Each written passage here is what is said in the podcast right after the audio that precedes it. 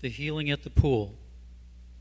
Sometime later, Jesus went up to Jerusalem for a feast of the Jews. Now, there is in Jerusalem near the Sheep Gate a pool, which in Aramaic is called Bethesda, and which is surrounded by 5 covered colonnades. There are a great number of disabled people who used to lie there, the blind, the lame, the paralyzed. One who was there had been an invalid for 38 years. When Jesus saw him lying there and learned that he had been in this condition for a long time, he asked him, "Do you want to get well?" "Sir," the invalid replied, "I have no one to help me into the pool when the water is stirred. While I am trying to get in, someone else goes down ahead of me." Then Jesus said to him, "Get up, pick up your mat and walk." At once the man was cured. He picked up his mat and walked. The day on which this took place was a Sabbath. And so the Jews said to the man who had been healed, "It is the Sabbath. The law forbids you to carry your mat." But he replied, "The man who made me well said to me, 'Pick up your mat and walk.'" So they asked him, "Who is this fellow who told you to pick it up and walk?" The man who was healed had no idea who it was, for Jesus had slipped away into the crowd that was there. Later, Jesus found him at the temple and said to him, "See, you are well again. Stop sinning, or something worse may happen to you." The man went away and told the Jews that it was Jesus who had made him well.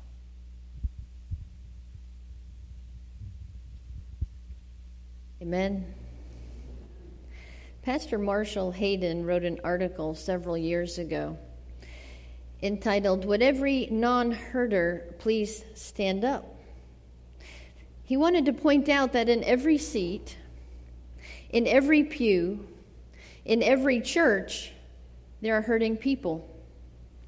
Of course, they come in their best clothes, with their best smiles, so that we'll believe everything is okay.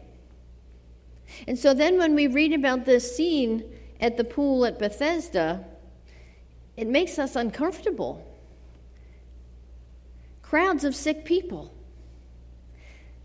Lame, blind, crippled. Row after row of wounded, hurting people.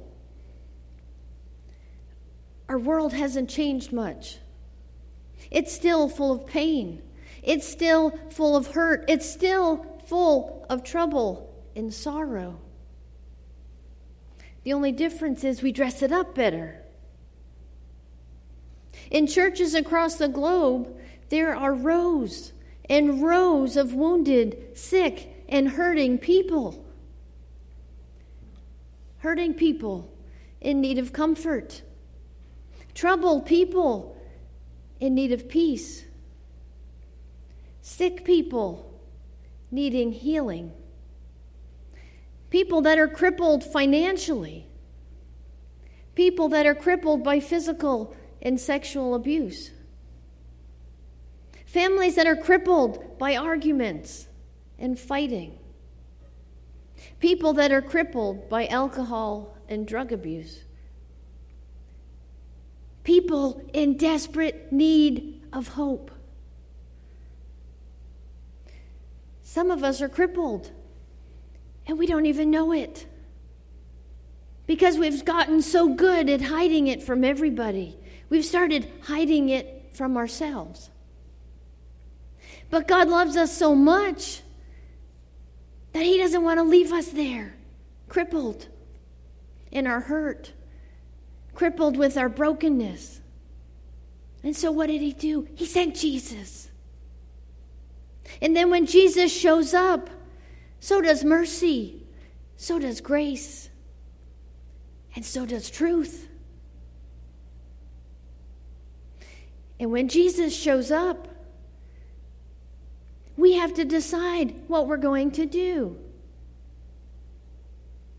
When Jesus shows up to this lame man, this man who hasn't walked for 38 years, he asks him one question. "Would you like to get well?" The answer seems kind of obvious. He hasn't moved for 38 years. Why ask a question with such an obvious answer? You know, it kind of reminds me of the same questions I would ask my kids when they were younger and they did something they weren't supposed to do. Do you want to be grounded? Did you want me to take your phone away? Obvious answers, right? But you see, those questions are to get us to think. They're designed to check ourselves. What's our motivation?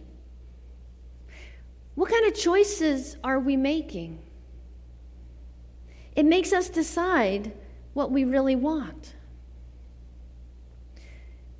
Because some of us, we get really comfortable in our crippledness. Yeah, I like the Peanuts cartoons. I like Charlie Brown and Snoopy. And there was one comic strip where Lucy announces in the first box of the comic strip, she says, "Why do I feel crap? You know what? I just feel crabby today." And her little brother Linus, he's quick to come to her rescue. He says, "Maybe I can help you.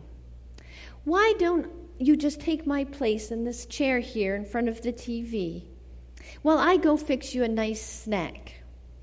And so he leaves and he goes into the kitchen. He comes back with a sandwich. He comes back with some cookies. And he comes back with some milk. And he says, "Now, is there anything else that you need? Is there anything else that I haven't thought of?" And she looks at him and she says, "Yes, there's one thing that you have not thought of." And then she screams in his direction, "I don't want to feel better." Lucy exemplifies a characteristic that we see in a lot of people, including ourselves. We don't really want to change. We don't really want to get better. Some of us would prefer to stay broken. Some of us would prefer to be crippled than to change, because change is difficult. Change is different. We don't like different. We like comfortable. Even if it's uncomfortable, we find comfort in our uncomfortableness. Doesn't that sound crazy? But it's true. I have a young man I talk to quite often. And he'll call me and he'll complain about one thing. And every time I give him the same advice. I said, "Well, are you ready to change?" "No." "Well, if you're not ready to change, why are you calling me? Because I give you this." "I know, but I like your advice. I like to hear your advice." "Well, but if you're not going to do it, because just hearing your advice is a comfort." "But if you're not going to change, why are we having this conversation?" "Well, someday I might change." Do we want to get well? It's a simple question. When Jesus asked this man, "Do you want to get well?" we would think he would come back with a resounding, "Yes, yes, I do, I do." That's not how he responds. "I can't, sir," is how he responds. And then he follows up with some excuses. As we look at that question posed by Jesus, what do we really want? Because we need to deal with the reality of our circumstances. We need to deal with the reality of our choices. And in most of our cases, our can't is really more of an I won't. I can't get along with my spouse. She's impossible. He's impossible. How about we rephrase that? I won't get along with my spouse. We say, I can't get a hold of my bitterness. or my anger. Let's replace that can't with won't. I won't get a hold of my bitterness and anger. I can't forgive them. No, you won't forgive them. I can't overcome this addiction. No, you won't overcome that addiction. I can't get past my negative attitude. No, you won't get past your negative attitude. I can't stop wanting to be in control of everything around me. No, you won't stop trying to be in control of the things around you. You see, when we change our can'ts to won'ts, we can actually start facing the reality before us. That's the challenge of Jesus' question to the lame man and to every one of us. We need to decide what we really want. We need to learn to say the way Apostle Paul did in Philippians 4:13. I can do all this through him who gives me strength. Because our can'ts are really won'ts. When we're following Jesus, our can'ts are won'ts. They're excuses. The second part of that lame man's response was all about blaming everyone else. I have no one to put me into the pool, he said. And when the water bubbles up, someone always gets there before me. He's focused on getting into the pool because the people believed that when the water was stirred, that meant an angel was coming from heaven. And the first one to get into the water in that moment of stirring would be healed. And so everyone was trying to get in there first. But he blames others for the inability to get in the water. Remember, 38 years he's been there. 38 years have gone by, but it's everyone else's fault that he cannot get into the water. Did not one single person offer to help him get in the water? After 38 years, did he not ask just one person, Sir, could you help me get in the water? You see, it's much easier to blame others for our problems than to take responsibility for our own crippling attitudes, for our own crippling behaviors. Look at Adam and Eve in the garden. When God finds out what they did and he comes to them, addresses them, what does Adam say? That woman that you, Lord, put here with me, she made me eat it. She gave it to me. And then what does Eve do? She passes the buck too. Oh, it was that serpent in the garden that you made. He deceived me and I ate it. We do the same thing. We say, I would do that, but, well, I could do that, but, and we follow up with an excuse that blames someone or something else. We have a hard time admitting fault. We blame our DNA. We blame our environment. We blame our circumstances. But we need to accept our responsibility for our attitudes and our behaviors. Nobody's forcing us to be sad or grumpy. That's a choice we make. Nobody forces us to not do something. That's our choice. When I sleep in on a Sunday and not come to church, whose choice is that?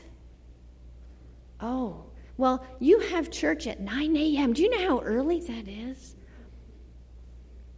Blaming others. Take responsibility for your choices, for your attitudes, for your behaviors. When we're ready to do that, Jesus stands there with an invitation. You know, it's interesting. The man is sitting here by this pool, and he's so focused on that pool for his healing. If only the people would bring me into the water. If only I could get to the water, I would be better. We do that too. We pursue ways to fix our own brokenness. We buy ourselves nice things. That'll help me feel better. I deserve this. We read self-help books from all the latest pop psychologists. This will help me. This will help me. We drown our pain in alcohol and in drugs. Or we excuse our bitterness and negativity away as, that's just the way I am. God made me that way. No, he didn't. He did not make you bitter. That is not a characteristic of a Christ follower in this book. But that's what we do. We look everywhere except to the one who came to fix our brokenness. Jesus. Jesus stands there asking, do you want to get well? Do you want to get well? And he's waiting for you to answer. So we need to do something in response to that invitation. And so he tells the lame man, he says, stand up, pick up your mat and walk. This man hasn't moved for 38 years. Not only was he crippled physically, but I imagine he was crippled by fear. He was crippled mentally and spiritually, having no hope left. Yet standing before him was hope. He had a decision to make, though. Is he ready to be changed? Is he ready to be different? Or is he comfortable in his brokenness, in his crippled self? So he decides, he stands up. And instantly the man was healed. He rolled up his sleeping mat and he began walking. As I was studying this and I was reading through this over and over, and all I could think of was Uncle Joe from the Willy Wonka movie. He was in bed for 20 years, and suddenly Charlie comes back home with the golden ticket. They're going to go into the chocolate factory. No one's ever been in there. And he brings it to Uncle Joe, Grandpa Joe, and he sees the ticket, and he tries to stand up, and he falls down. He tries to stand up, and he falls down. He tries to get up again, and he falls down, over and over and over. Eventually, he starts dancing. But here's our lame man. 38 years he hasn't moved. He gets up and walks. That's the power of Jesus. The power of the hope that Jesus has for us. Jesus makes it clear that he was the answer. Notice what the man really wanted was to get in the pool. You know, Jesus could have said, okay, let's go, picked him up and brought him to the pool. But that would have been the lame man fixing his own problem. Jesus doesn't do that. Jesus heals him. He doesn't fix the problem. He fixes the lame man. That's what he does. He comes in and he fixes us, not our problems. The lame man's hope should not have been in the pool. It should not have been in the water. It should not have been in the religious laws of the time. His hope was in Jesus and only Jesus. He made the whole again. He made him whole. By the grace of God, he became whole. And he picks up his mat and he starts walking. Stand up, pick up your mat, and walk. Only if you want to get well. Do you want to get well? Do you want to be whole? Are you ready for a change? Or has fear crippled you? I've shared with you before about my brain cancer and some of the stuff that had happened to me through that. One of the things that had a major impact on me was that I wasn't able to drive for 8 years. 8 years is a long time when you have 4 children. As I was going through it, I saw it as a blessing, because I was not the mom that was running from here and there and there and there and there, because I couldn't drive. So I was blessed with time at home with my kids. But then what started to happen is that started to become my comfort. Well, I can't drive. It became my excuse for things. Oh, well, I can't drive. Sorry, can't go. Until the one day my seizures had stopped enough that I could drive. But at that point, 8 years of not getting in the car, fear settled in. Well, what if I don't remember? What if I can't do this? What if I can't drive correctly?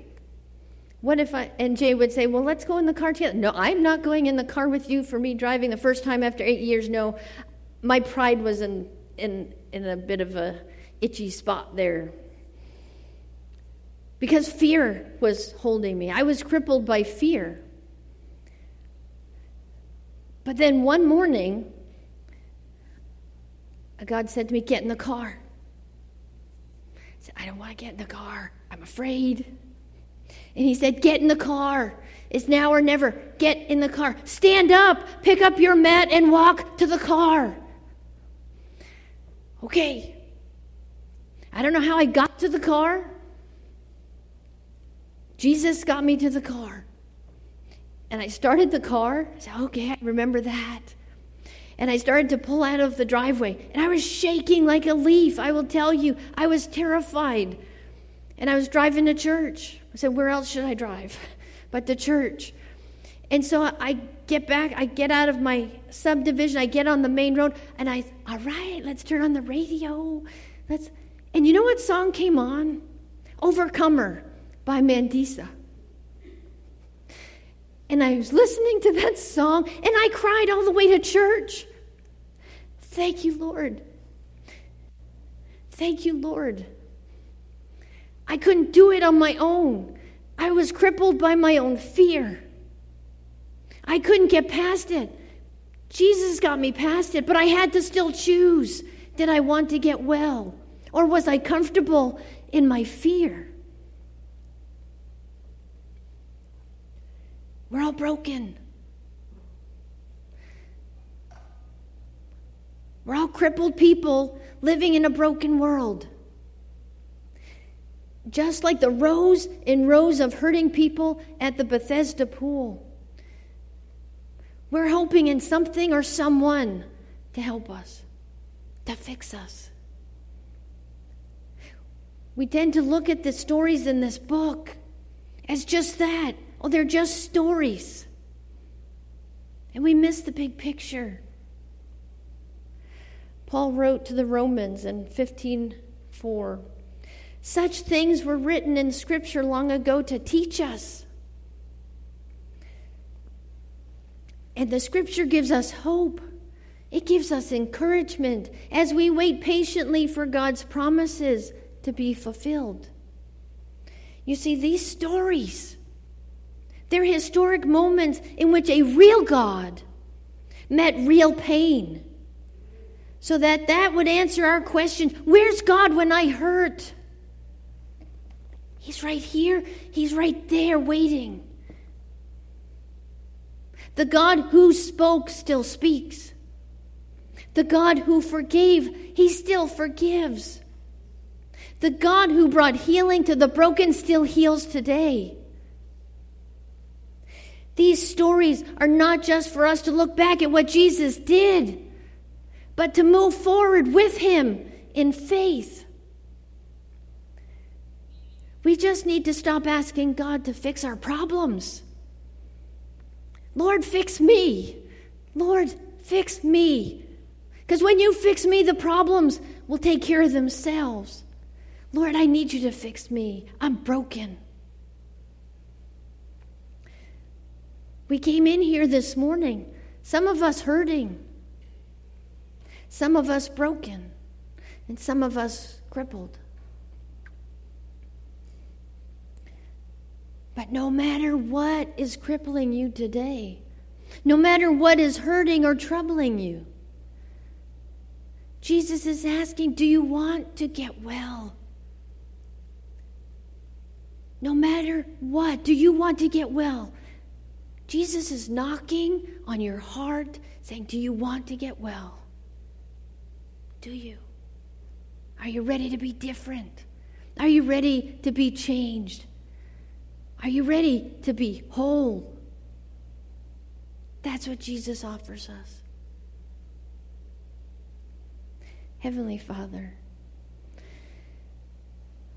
we thank you for your word.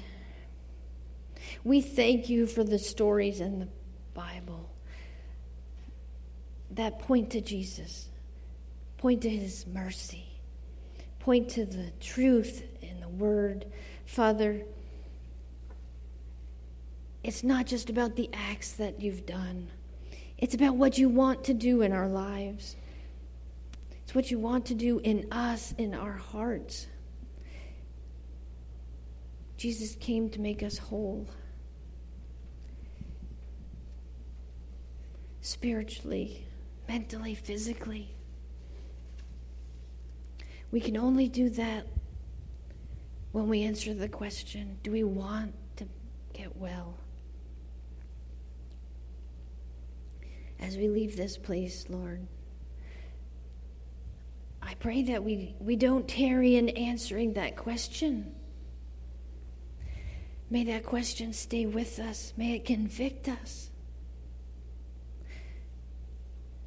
I pray for those in this room that are struggling, whether they want to get well or whether they would prefer to be comfortable in their brokenness. Father, we pray for those that need you the most, that haven't found you yet.